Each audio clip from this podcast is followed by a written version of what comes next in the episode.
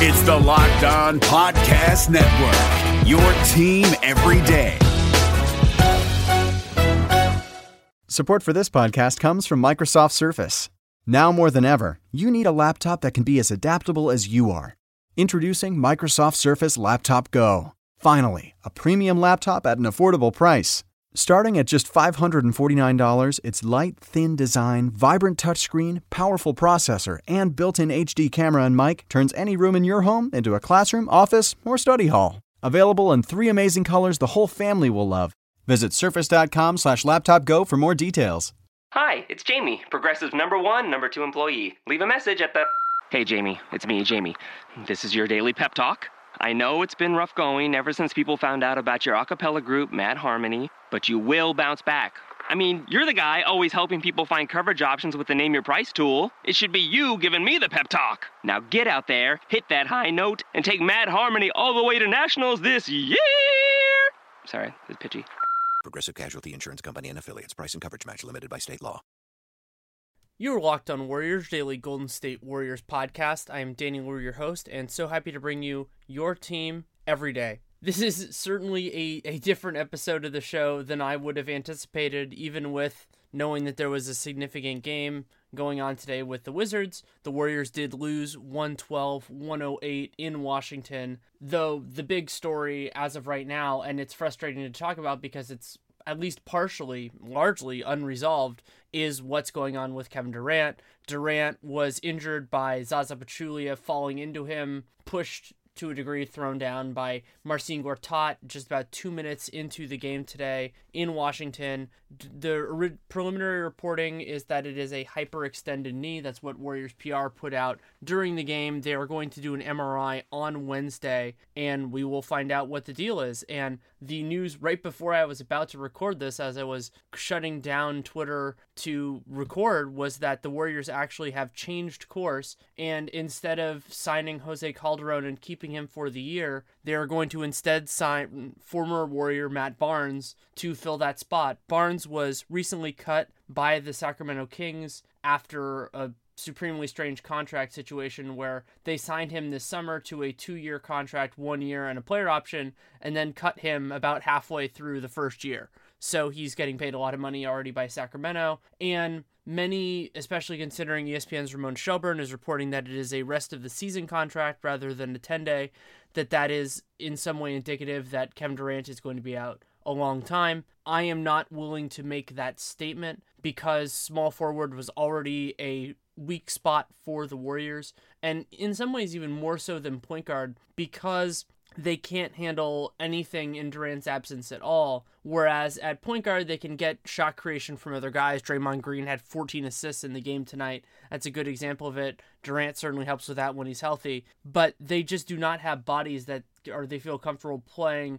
at small forward. Patrick McCaw has done it for spurts, but he's thin for even guarding twos. So putting him on threes, Klay Thompson, that's pushing him out of his comfort zones. Steph Curry guarded Otto Porter for stretches of this game. That's not really the best use of his abilities as well. So they needed somebody for that role. It's one of the many reasons why I was critical of them keeping so many centers on roster. And it looks like what they're going to do right now. Chris Haynes, also ESPN, reported that the Warriors are going to honor their commitment to Jose Calderon. They're going to pay him his contract and then cut him and then sign Matt Barnes.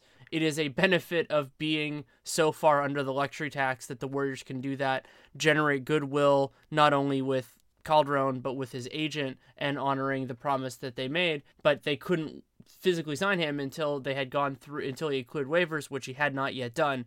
So that's how this whole procedure happens. And then they will they'll sign Matt Barnes. That that can be done relatively quickly. And it's a crazy circumstance that doesn't really happen very often where a team can't sign a guy right away and actually sign somebody beforehand. But considering it's just Joe Lacob's money, if the Warriors are cool with that, they're not going to have to pay luxury tax on it or anything. So, no real problem on that end, and it makes them look good to teams. And as the Warriors will be theoretically a candidate not only for minimum level free agents for years to come, but also for buyout guys to go through that process and to say, hey, yeah, we're not going to give you the opportunity that you expected, but at least we're going to give you your money. that's a good thing. It's a smart investment, even if it's a reputational investment. So that's an interesting component of this game. I really don't want to talk too much about the Durant injury because there will be more to talk about when we have additional information. Once the MRI is done on Wednesday, I'll have a much better idea. Under normal circumstances, I would probably record a you call it an emergency podcast after that news came comes out, but I'm actually going to be at the Sports Innovation Conference at Stanford tomorrow and then doing the Twitter NBA show second screen and then other stuff tomorrow night. So this podcast will come out close to its normal time on Wednesday night, Thursday morning. Even if the news comes out earlier, I, I just will not be in the capacity to do it. So I apologize for that. But also, I just don't want to do, do too much in speculation. I think back to when for Dunc'd On, Nate and I, after DeMarre Carroll got hurt in the playoffs, basically wrote him off, said, oh, you know, that looked really bad. He's going to be out for the whole rest of the playoffs. Came back, I think, after a couple of games. And it can go the other way as well, where it doesn't look as bad and then there's something larger wrong. So it is irresponsible to speculate, and there will be plenty of other time to do so. And the Warriors, it was an interesting game in the sense that I fully expected after that first quarter they were down 40 to 26. They looked listless, especially after after the Durant injury, tail end of a back to back. Even though it wasn't the most expansive first game, just to go through all that, the Wizards are a very good team. They especially have a strong starting five. I expected it to be more like when the Warriors went to Memphis and got handled and just kind of cratered. And that is not what happened in this game. They didn't really narrow the lead too much in that second quarter. Cut ended up cutting it only by two points, and then went on a big run at the start early in the in the third quarter. And what makes that more impressive is that as I just mentioned, Washington has a very good starting five and of course, the Warriors were not playing with their standard starting five because Kevin Durant was out. They primarily used Patrick McCaw in that capacity. Did a good job. I think McCaw is a nice fit there, considering the Warriors do not need a ton of playmaking in that spot. Incidentally, it would actually have been a great position if Brandon Rush had been able to to be a part of the Warriors this year. He would probably be the most natural fit for that.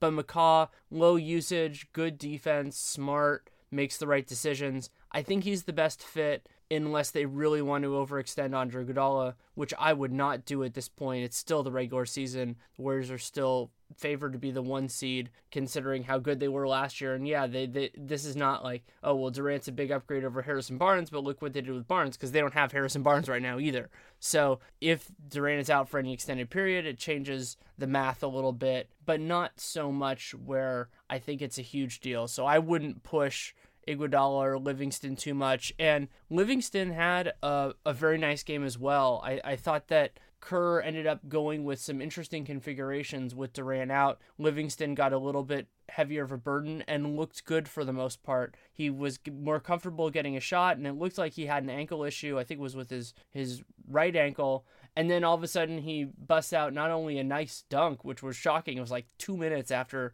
he went after he went down and was holding his ankle, but then he also got a nice block. And Livingston is probably not going to play. He played 24 minutes tonight. Probably not going to log more than that in a in a common game, but the Warriors will probably use him a little bit more with Stephen Curry to get more shot creation out there, especially when Draymond is out. I don't particularly love Livingston and Green together with a lot of other non-shooters, even though they're both smart guys and good ball movers. It gets a little bit packed, but playing Livingston and Curry together alleviates a lot of those concerns. And so maybe something with Curry, Curry, Livingston, and McCaw could work relatively well, especially if they can get spacing from the four or the five, depending on David West or something like that. I'd like to see the Warriors go with some different configurations. So they were behind the whole first half and then came back in that third quarter, and it was pretty nip and tuck the rest of the way. I fully expected the game to be, after what happened in the third quarter, to be decided in the early fourth when both Curry and John Wall were out. The Wizards took a small lead, and then actually the Warriors cut that cut that lead out and actually held a small advantage of their own. When Curry came back in, McCaw was shooting free throws, which I think put the Warriors up two when Curry came back in the game. And from that point, until three seconds left in the game when Markieff Morris hit hit his second free throw. It was a one possession game the whole way. Nip and tuck. Both teams had plenty of chances to push the lead a little bit or to just swing the dynamics, including Stephen Curry missing a three on the second to last possession of the game. It was a tough shot just in terms of distance. The look was clean. Kelly Oubre did not get a good contest out there, but you know, sometimes those don't go in. Curry was not 0 for 11, but he was 2 for 9 from 3 in this game.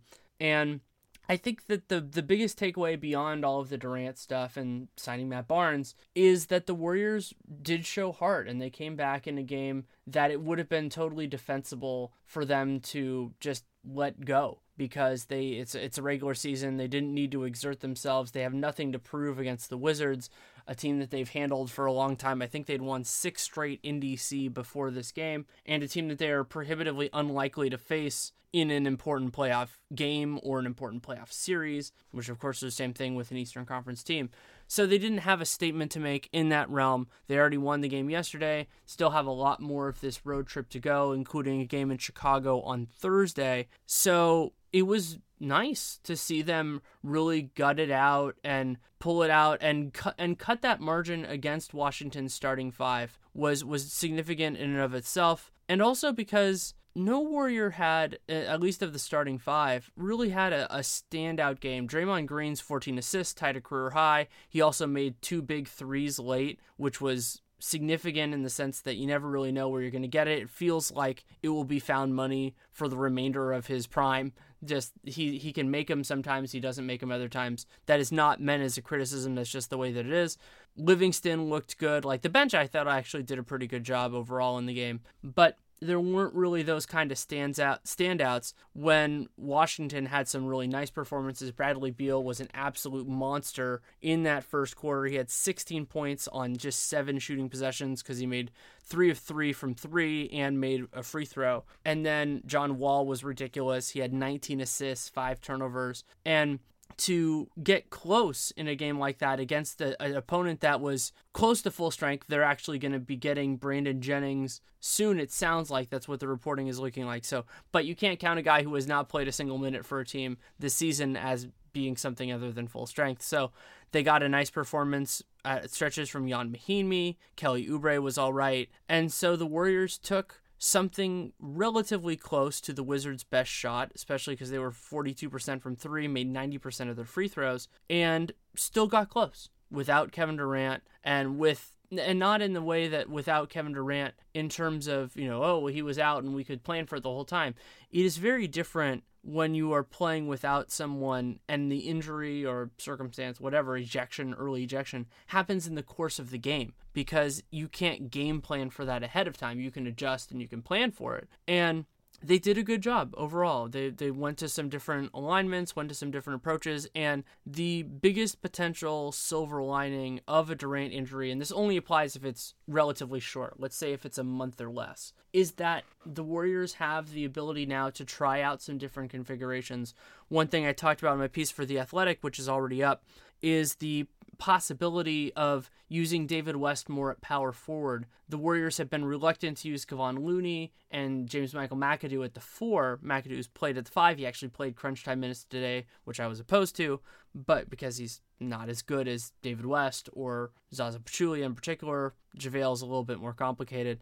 So I'd like to see West play a little bit more in those circumstances. I think that he can be an asset at power forward. And my little pet theory that I've been floating with the Warriors on this podcast and other forums as well over the last few weeks is the idea that a bench heavy lineup that would probably involve Pachulia and David West playing the four and the five would be logical for when the Warriors go to a lineup that a configuration that relies more on Draymond at center because if they can sop up a few minutes with that combination, it could work really well. And incidentally, Matt Barnes could be a good fit for that. Doesn't need the ball in his hands a whole lot. can provide defense. Maybe even you play Barnes and Iguodala together. You would probably want more shooting at the one in that, maybe than Shaun Livingston. But anyway, the idea of a bench heavy unit, maybe even all five non starters, would be very, very useful for the Warriors to have. And those kinds of configurations and alignments you can really only do when you're missing players and when you're trying to make it all work. So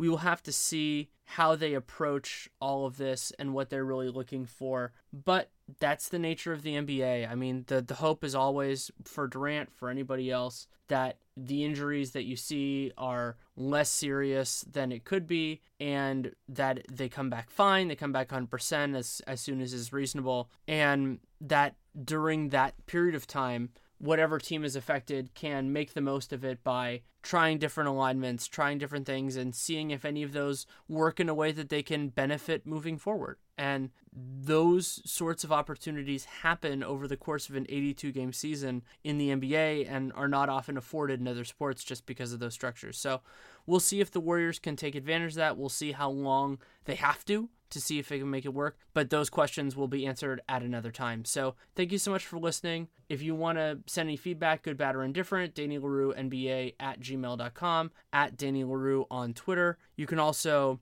support the show by leaving a rating, leaving a review, or subscribing, downloading every episode. Those things are really big helps for us in terms of ratings and, and everything else, and just as we try to get more sponsors. So thank you so much for listening. Take care and make it a great day. Rush into Old Navy today for this can't miss one day deal 50% off all Old Navy active for the family. Get the workout wear you need at a huge 50% off one day only today. Hurry in or miss out at Old Navy and OldNavy.com. Valid 1020 select styles only excludes in store clearance. San Jose Sharks hockey is back, and we've got you covered five days a week at Locked On Sharks. I'm Kyle Demetrius. I'm JD Young.